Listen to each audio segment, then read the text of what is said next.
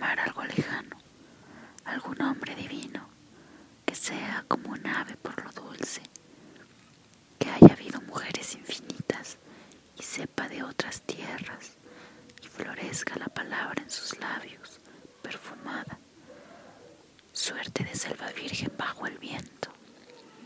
Y quiero amarlo ahora. Está la tarde blanca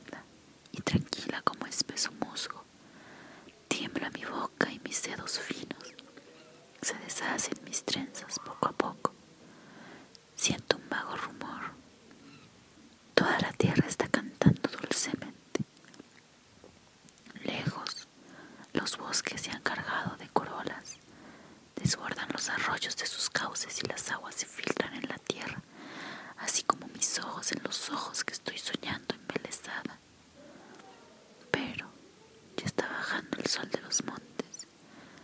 Las aves se acurrucan en sus nidos. La tarde ha de morir y él está lejos, lejos como este sol que para nunca se marcha y me abandona, con las manos hundidas en las trenzas, con la boca húmeda y temblorosa, con el alma sutilizada, ardida en la esperanza